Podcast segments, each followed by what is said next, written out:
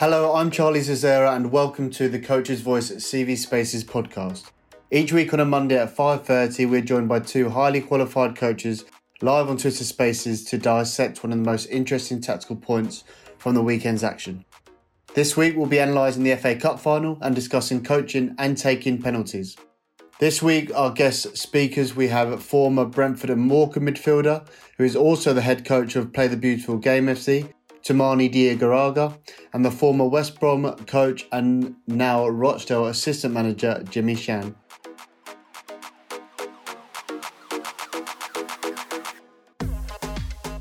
How are you, Toumani? Are you okay? Yeah, I'm good, thank you. Good stuff. Before before we start, do you want to quickly tell us a bit more about Play the Beautiful Game FC? Yeah, well, it's an academy that I've started with a friend of mine about six, seven months ago in Harrogate. So alongside me, we've got Matt Kilgallen, who used to play for Sheffield United, Bradford, amongst a host of clubs, and we're just trying to teach kids how to play the right way, really. Good stuff. You say that's in Harrogate area? Yeah, it's in. Harrogate. And uh, am I right in saying you're doing your badges at the moment? Yeah, I'm currently doing my UEFA B badges. I've literally just finished about an hour ago today, so I'm doing them this summer, and hopefully I can have them badges done by the end of next season. Good stuff. Good stuff. Okay. Um, how's it going, Jimmy? All things good? All good. Yeah. Yeah. Just um, enjoying a little bit of a break before we uh, start the recruiting process. So hopefully I get a chance to get a, a, couple of days away and or a week or two away. But it's all focused now on next season. But yeah, all good. Thank you very much. Good stuff. And how, how do you reflect on your guys' season? Um, a little bit indifferent. So we were um, when we first went into the football club, we had a had a big turnover. Um, lost a, a, key player in Ollie Rathbone at the start of the season to Rotherham, and then lost to midway in the January window. So two two big plays in Aaron Morley going to Bolton, and Jake Beesley to Blackpool. Um, so it, has been quite a quite an indifferent season and a difficult season in terms of the expectation from Robbie Stockdale as, as a manager and, myself as a staff. We expected us to be top half the table and competing for the playoffs, whereby we found ourselves having a bit of a bit of a scrap and a bit of fight at times. But in terms of the process and the vision and the direction Robbie wants the club to go in, um, I think the past year has been a success in, in implementing a certain structure in a certain way, and, and hopefully with, as I said, recruitment in the close season, hopefully we can uh, be a little bit closer to our to our goals uh, come August. Okay, let's get stuck into this um, the coaching theme for this week then, um, and let's talk about the FA Cup final. Um, Jimmy, do you want to start us off? What did you make of the game and the tactical battle between Klopp and Tuchel? I think first and foremost, I thought it was a, a fascinating game and a great game, and, and certainly one that didn't reflect a, a nil-nil scoreline after 120 minutes. You know, both teams had had plenty plenty of opportunities, and it was certainly, a, as I said, like an interesting game. I think from a tactical aspect, um, I think we all know how Jurgen Klopp prepares his teams tactically and his his ideology, and likewise with Thomas Tuchel. So I don't think there were any major surprises in in the tactical lineups or setups. I think for me, Liverpool quite simply took took what the opposition gave them better than Chelsea did. So certainly in the the open exchanges of the of the first thirty minutes, um, I think Liverpool caused Chelsea problems with Mane dropping deep to, re- to receive the ball. I think he got himself in areas where Thiago didn't want to really step into. Um, really didn't want to come out his trap and step into, and and Mane got in some fantastic areas and got on the half turn and played forward. Um, I think if you look how Chelsea set up tactically, from my observations, it, it, looked like their back five was lopsided. So Alonso uh, Alonso was was detailed to deal with Trent, and Reece James as the opposite wing back was was detailed to deal with deal with Luis Luis Diaz. Um, and again, Liverpool recognised where the space was to when Diaz positioned himself nar- narrow and came into the pitch, and Robertson provided the width on the outside. I think Liverpool took that space um, and recognised it, recognise where the space was to exploit. Again, with that detail and on Reece James looking to detail uh, Luis Diaz off without the ball out of possession. When Reece James became a wing back and had his offensive responsibilities on a turnover again, Liverpool were outstanding at recognising the space on the on the outside of, of the back three of Chelsea, and in particular targeting Luis Diaz against Trevoh Chalobah. So, I think in those early exchanges, Liverpool as I said in a, in a quite simple phrase, took what the opposition gave them better and caused some problems. Chelsea, of course, had some opportunities themselves, more so from transitional play. Um, but it was interesting to to look at Thomas Tuchel and how he how he adapted tactically. So my observations and, and whether this was towards the latter stages of the first half, it looked like Mount would would deal with um, with Robertson. At times, Mason Mount was was positioned as a as a secondary wing back, if you like, and at times Chelsea had a back six, more so second half. It looked like the message to Trevoh Chalobah at halftime was to go in with, with, with Mane and to try and strip Mane that space of receiving the ball on the half turn and playing forward. Um, and Lukaku bumped off Jordan Henderson and looked to go and deal with Liverpool's two centre backs with Pulisic coming in around Henderson. So it was interesting that that obviously Tuchel had, had, had observed where Liverpool were hurting Chelsea and, and made the, the relevant tactical changes during the game. Yeah, I think great great analysis there. I think Mane's been brilliant, hasn't he, in that kind of new number nine position. And like you said, Luis Diaz had a lot of joy in between Chalobah and Reece James. Toumani, what did you make of the game? I felt like it was a game of missed chances. Um, uh, still a great game. Um, who do you think had the better of the chances? Uh, I think Liverpool had the better of the play, but I think Chelsea had probably some of the better chances. I think Robertson had a great one that he hit the post with, but I think Liverpool were in total control of the game, and Chelsea were more so looking to hit them on a counter. Yeah, I think Tuchel, you've got to give him credit. I feel like in the big games, tactically, he's always.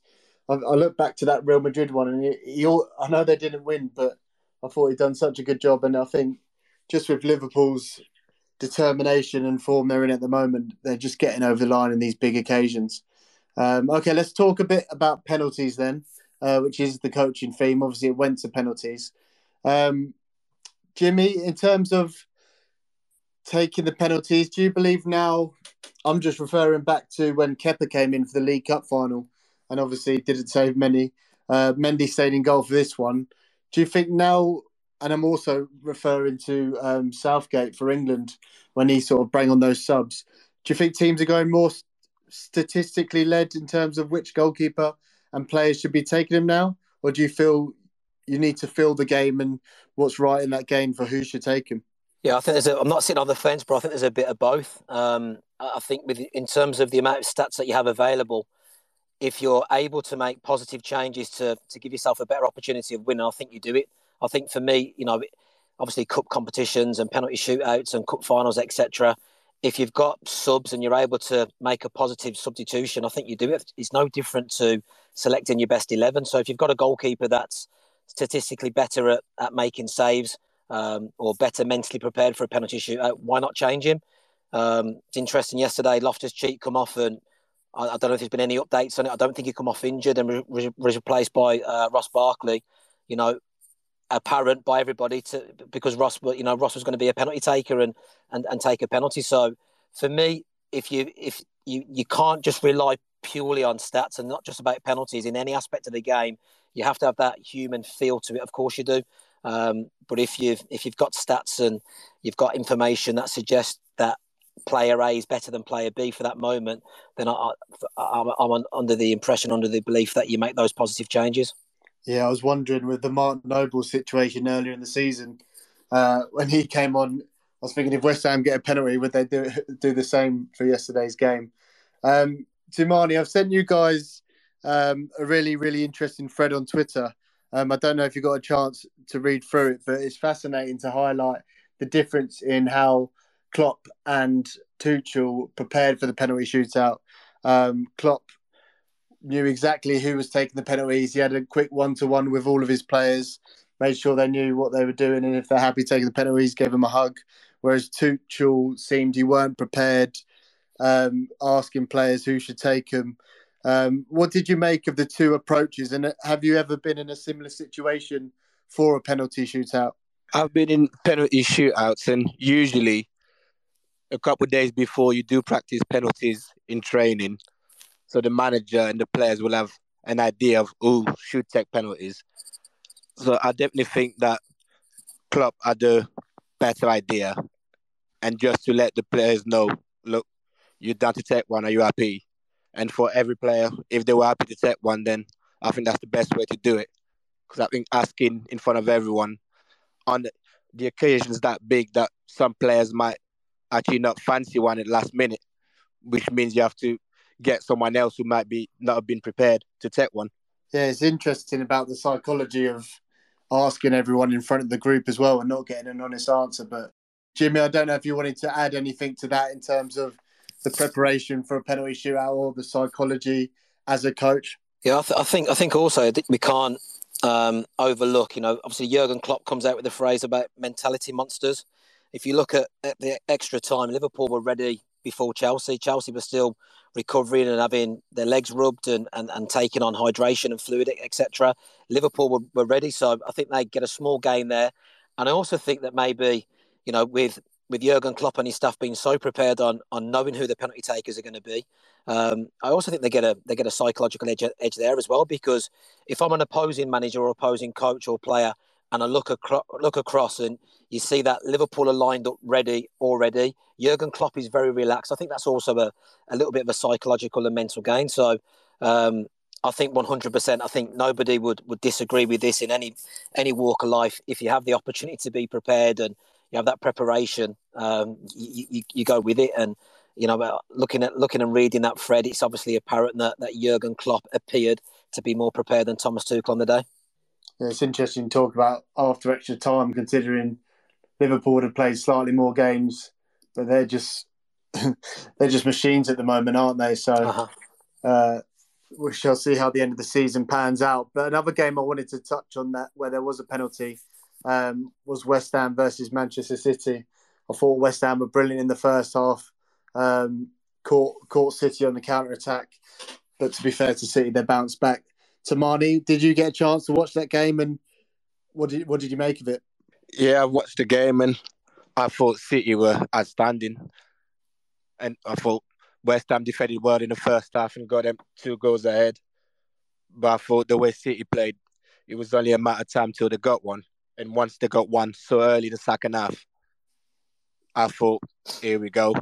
They're going to get a second one and a third one. The way they're playing at the moment, they're really hard to stop. Have you ever been in a, a, situation like that? That's that's what I was thinking at half time. What is Pep saying to get them flying out the traps? Um, have you ever been in a situation when a coach has given a really good half time team talk and you've been able to have the momentum to change a game? Yeah, we had one this season. We played Doncaster at home, which was a six points, and we were 3 0 down at half time. And you'll expect the manager to go mad and everything, but the manager was saying, Look, we're playing well just keep doing what we're doing. And once we get one, we'll get two, and then we'll get three. We'll get back into it. Don't panic and just keep playing your football. And we ended up winning 4 3. So I think sometimes you have to just, if you know you're playing well, you might not get a rub of the luck in the first half, but you have to keep doing what you're doing and hoping for an early goal, which then changes the whole momentum. It's interesting. You're saying you're saying your head coach was calm. I'd be interested to know if if Pep was, but whatever he did, it worked. Um, Jimmy, what what did you make of that? What do you think Pep would have been doing at half time? Um, and then and then leading on to the leading on to the penalty. Do you think for Mahrez the occasion got for him, or do you think it was just a good save? I think going back going back to the, the Pep half time, I think Pep would have been disappointed with many aspects of, of, of the way that City approached the game. In, in, saying that, I think David Moyes had a had a bit of a masterclass of a game plan. You know, he's they, obviously it was apparent they defended in a low block. They looked to strip City's strengths in terms of the room and, and, and the space that they had to penetrate, um, the room, the space they had to get in behind, and the distances and compactness within within their units and within their within their team was fantastic. So. Um, I think credit to David Moyes and, and his team for that. As you said, you know, when you defend deep, you, you're reliant upon giving the opposition a punch somehow. West Ham had that with with Jarrod Bowen with his ability to run in behind. Antonio with his pace and power and Lanzini with his creativity. So it wasn't a case that, that West Ham would just set up a game plan to to deny. It was on the turnover. We're going to give you a punch, and we're, um, you know we're going to try and get down the pitch with with our pace and uh, with our pace, power, and quality. In terms of Pep, I, I think it would be just a case of, uh, of. of, getting into them and, and improving the ball speed and circulation and a bit more directness. I think you look at the stats. I think Man City had nearly eighty percent possession and had over thirty shots at goal. So Um, you know, it, it, was only a matter of time with Man with, West Ham, beg your pardon, defending that deep, and Man City possessing the quality they have, even in tight spaces to penetrate, play through, and having fantastic individual brilliance to go by people. It was only a matter of time that they would score, and they scored at a good time, and you know, and, and that momentum momentum was, was driven with them, and, and, and a real real purpose to, to try and try and get the equaliser, and, and then try and go and steal the winner. Good stuff. Good stuff. Okay, uh, Toumani, I was interested to ask you: Have you ever? I don't know if I've asked this earlier, but I wanted to talk about players' perspective taking a penalty in high pressure situation. Um, have you ever been in that situation? Um, how do you prepare for taking a penalty? Uh, um, was it right in saying Brentford won a penalty shootout in the playoffs a few years back? Yeah, we did. I didn't take one. Did you not fancy it? I did, but we had better penalty takers at the time. Because, like I said before, we were doing it a couple days before, and some of the boys were absolutely flying. So it was only fair that to let them take them, and they took us over the line that day. In regard to Mahrez, I don't think the pressure got to him. Uh, it was a great penalty and a great save. You know, if the keeper goes the other way, we'd be talking about how great the penalty was. So he just was a bit unlucky. Yeah, I, I, I, I fancied Mahrez. He, he's had a really good record for a while now. I know he, he, missed one against Liverpool a few years back, but yeah, I think although it's a good height, and when you compare it to Harry Kane's against Burnley this weekend, which is right in the corner. Um, but yeah, I think sometimes you do have to give credit to the goalkeepers. And Jimmy, I don't know. Obviously, there's goalkeeping coaches now, but if we're looking at it from a goalkeeper's perspective, how how do they pre- prepare to face a penalty? Is there a lot of lot of analysis now?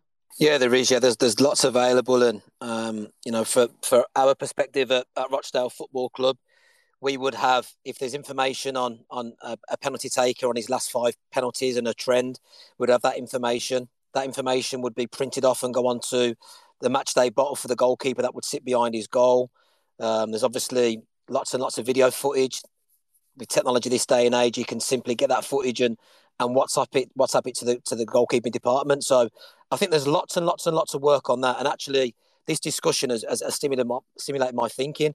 I think in reality, you know, a lot of the stuff is done via classroom stuff, and you know, he's an image. This is this is Mahrez. This is his last five his five penalties, for example. He's some video footage, but I don't actually think there's a lot of practical delivery. Um, I mean, certainly certainly at our football club, I'm not too sure how many times our number one goalkeeper would face a penalty in in the working week. So I think that's maybe something that stimulated my thinking of you know goalkeepers have to have to practice you know facing a penalty at some stage during their working week because a lot of it I think is is, is done in in, in a classroom environment. Good shout, yeah. Toumani, do you think there's anything um, when we talk about the psychological aspect of taking a penalty? And you mentioned the players before your teammates are flying have you experienced any way to psychologically help you get a mindset where you, where you're confident taking a penalty, or do you just think it's practice, practice, practice?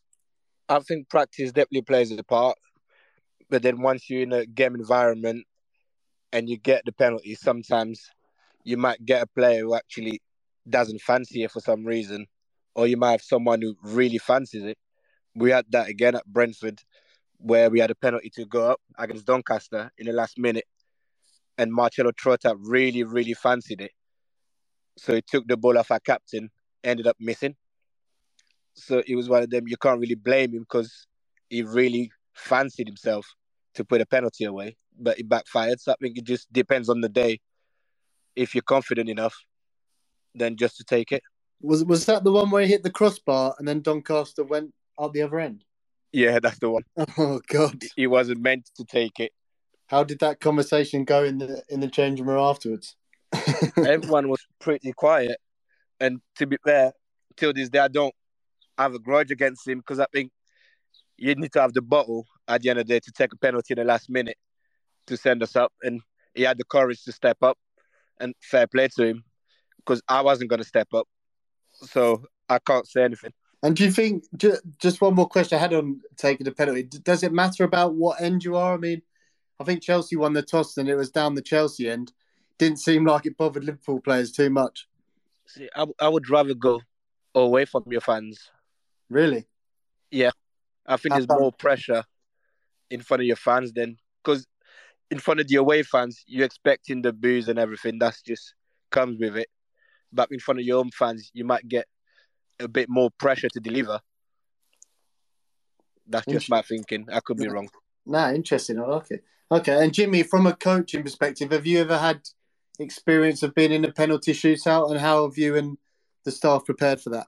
Yeah, well, I was um, caretaker manager at West Brom for the playoff semi final three years ago against Villa. So they're obviously concluded in a, in a penalty shootout. Um, in terms of preparation, within the working week of, of, of the calendar year, so Graham Jones, when he was on the on the staff at West Brom, he would take corner takers, free kick takers, and penalty takers, and they would practice um, every match day minus one. It was religious. So Jay Rodriguez was a was a penalty taker for West Bromwich Albion. He'd have three penalties every match day minus one on a whistle. Um, you know, in a in a in a controlled time environment.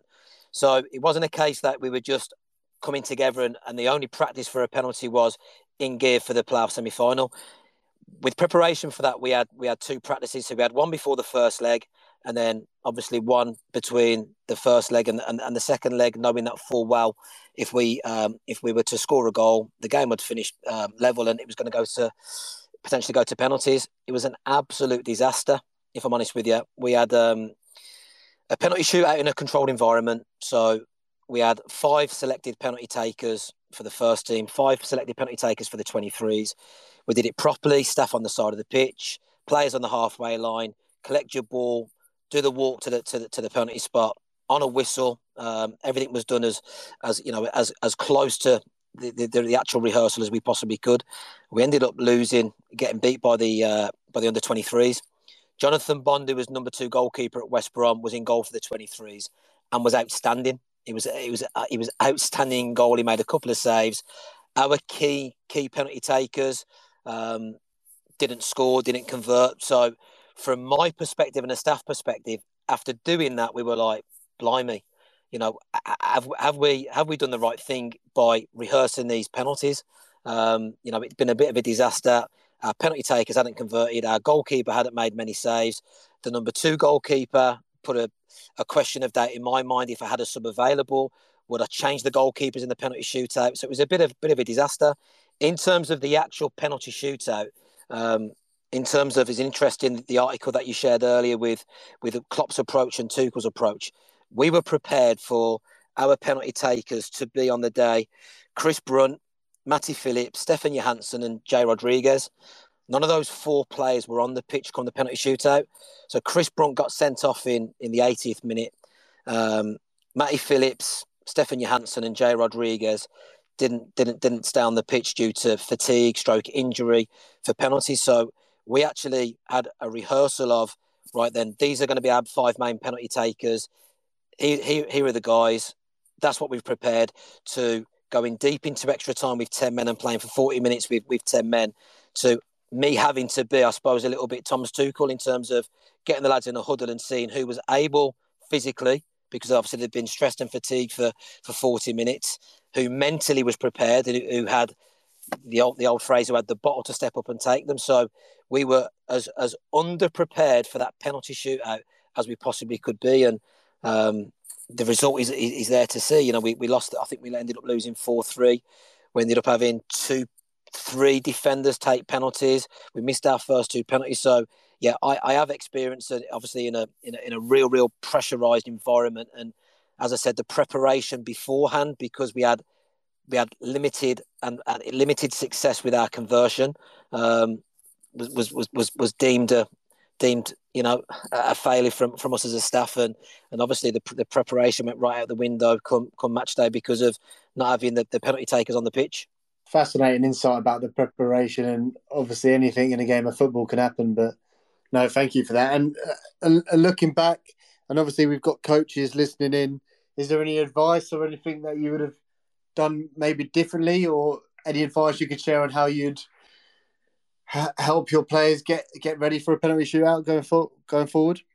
I, th- I, think I think it's I think it's difficult. I think you you can't as, as much as you try and rehearse and try and recreate an environment, you, you can't do it. So the you know that, that that word pressure that's out there that gets thrown thrown and branded around a lot. Of course, there's going to be something on it.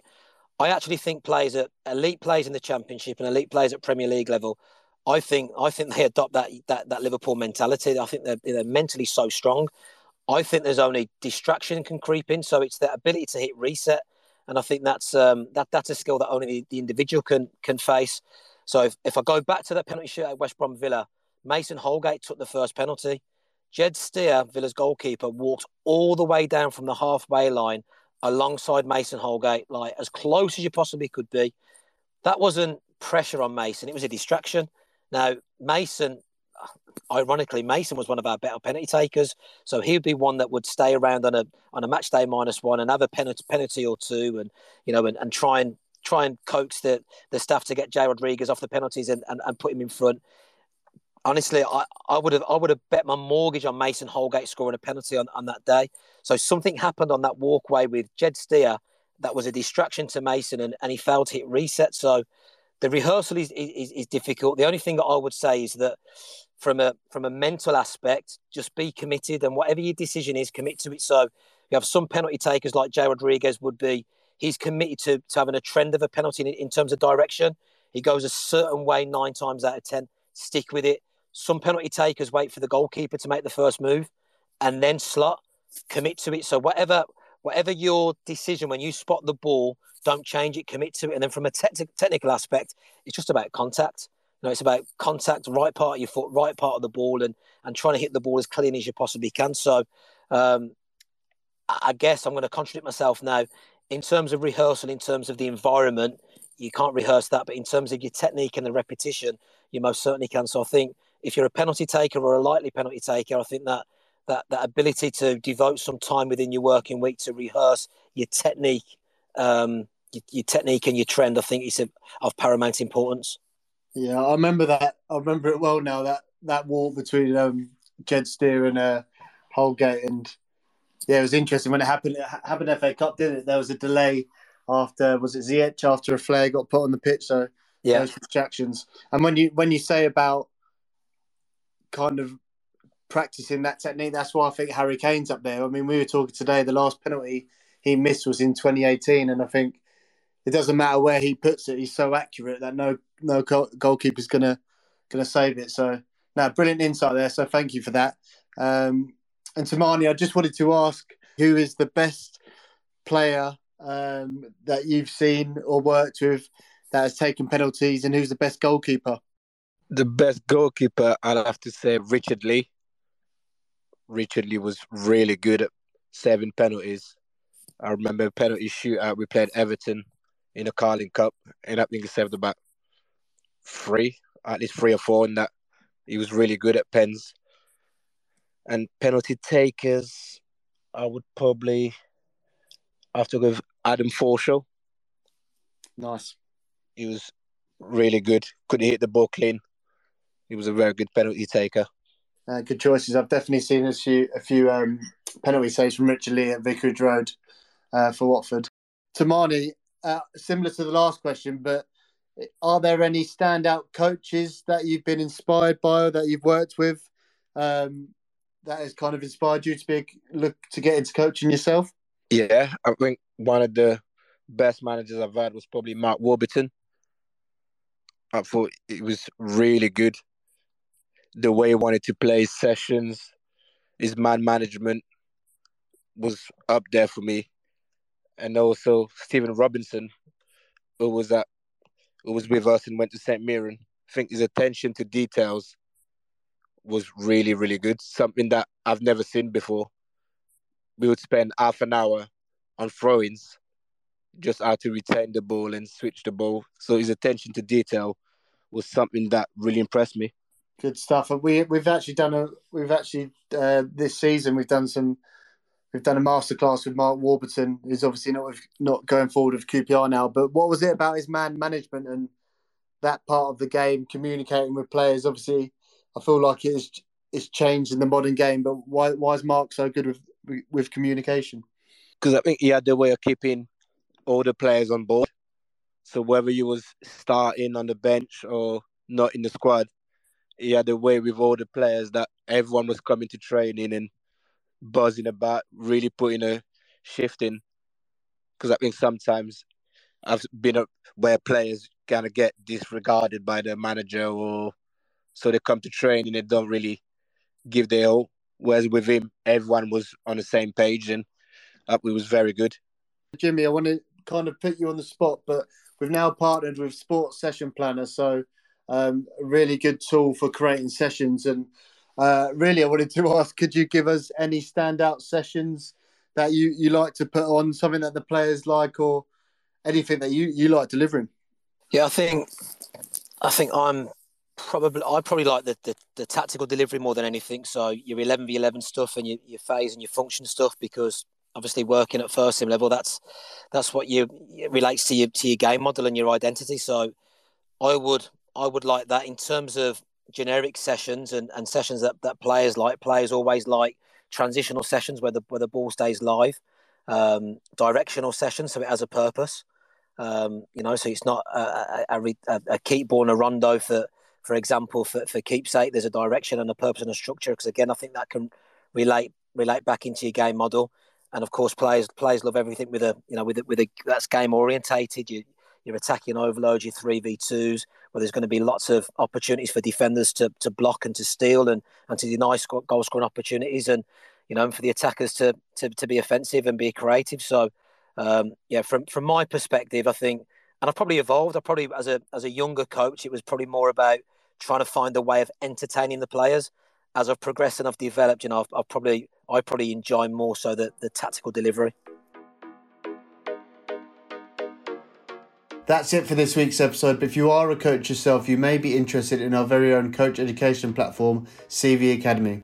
Aimed at coaches at all levels of the game, it helps them develop through premium coach focused content delivered by a growing network of elite academy and grassroots coaches. You can find loads of great content on there, including our latest coaching course with Blackburn Rovers coach Dara Tuffy, who takes the under 18s through a series of four match preparation practices with pressing work. We're also currently running a special offer where you can get 40% off CV Academy until the Champions League final. All you need to do is use the promo code CHAMPIONS40 at the checkout point when signing up. And finally, don't forget to like and subscribe to this podcast. We'll be back next week with more top level coaches, analysing the biggest talking points in the elite game and sharing best coaching practices, advice, and insights. If you want to join the next CV Spaces live, then drop us a follow on Twitter at Coaches' Voice. Finally, a big thank you to our guest speakers, Toumani and Jimmy, and thanks to everyone who listened in.